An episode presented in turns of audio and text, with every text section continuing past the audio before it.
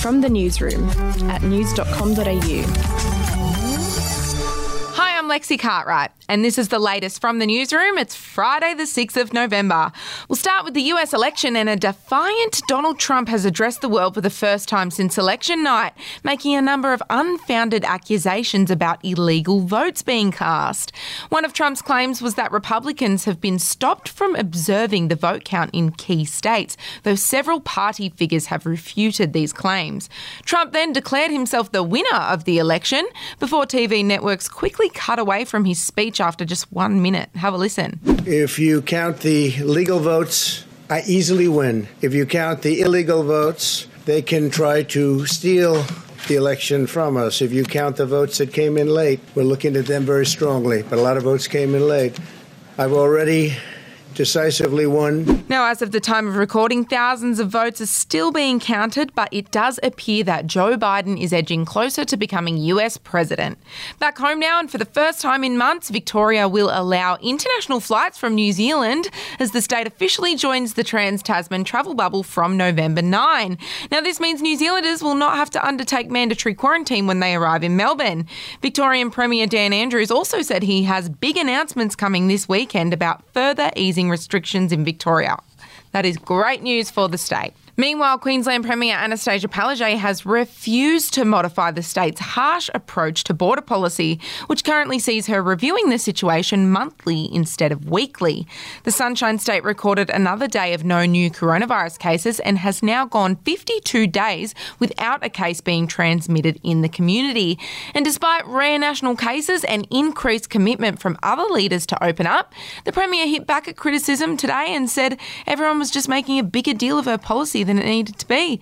Hopefully, she has a change of heart so we can all get back to normal soon. We'll be back in just a moment.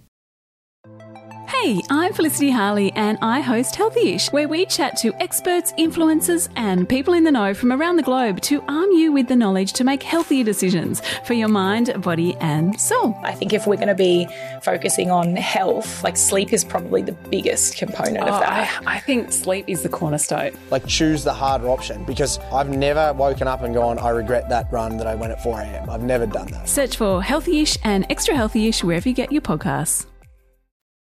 All right, we're going to head to some entertainment news now. And the news of the day is The Bachelorette, where, as we already know, Becky and Pete did not last very long after she announced their shock split via Instagram this morning.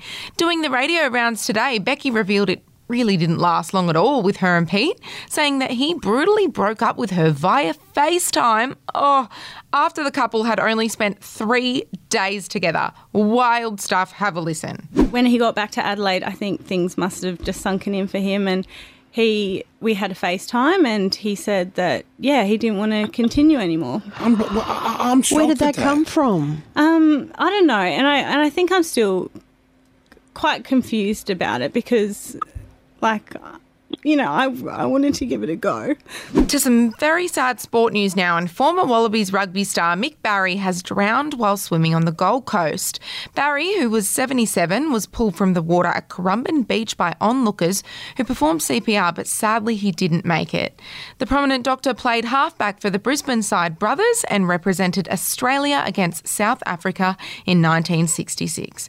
And if you'd like the chance to win a spring entertainment pack, which includes a 55 inch Samsung TV and a Woolies gift card, head to news.com.au slash win right now. Well, that's it from the newsroom. We'll be back with another update over the weekend. Your headlines from news.com.au. Are you ready to get an inside look at crime from someone who has investigated some of Australia's worst crimes? It was like Aladdin's cave. The luminol found bloodied footprints and bloodied handprints on a wall, so it's Yeah. just like a horror movie. Former homicide detective Gary Jubelin sits down with cops, crims, addicts, victims, small time cheats, and big town lawyers as they tell their incredible stories. My house got raided. Next thing you know, I got bail refused. Next thing you know, I'm on a truck to Parklea Prison. Listen to I Catch Killers early and ad free on Crimex Plus on Apple Podcasts today or wherever you get your podcasts.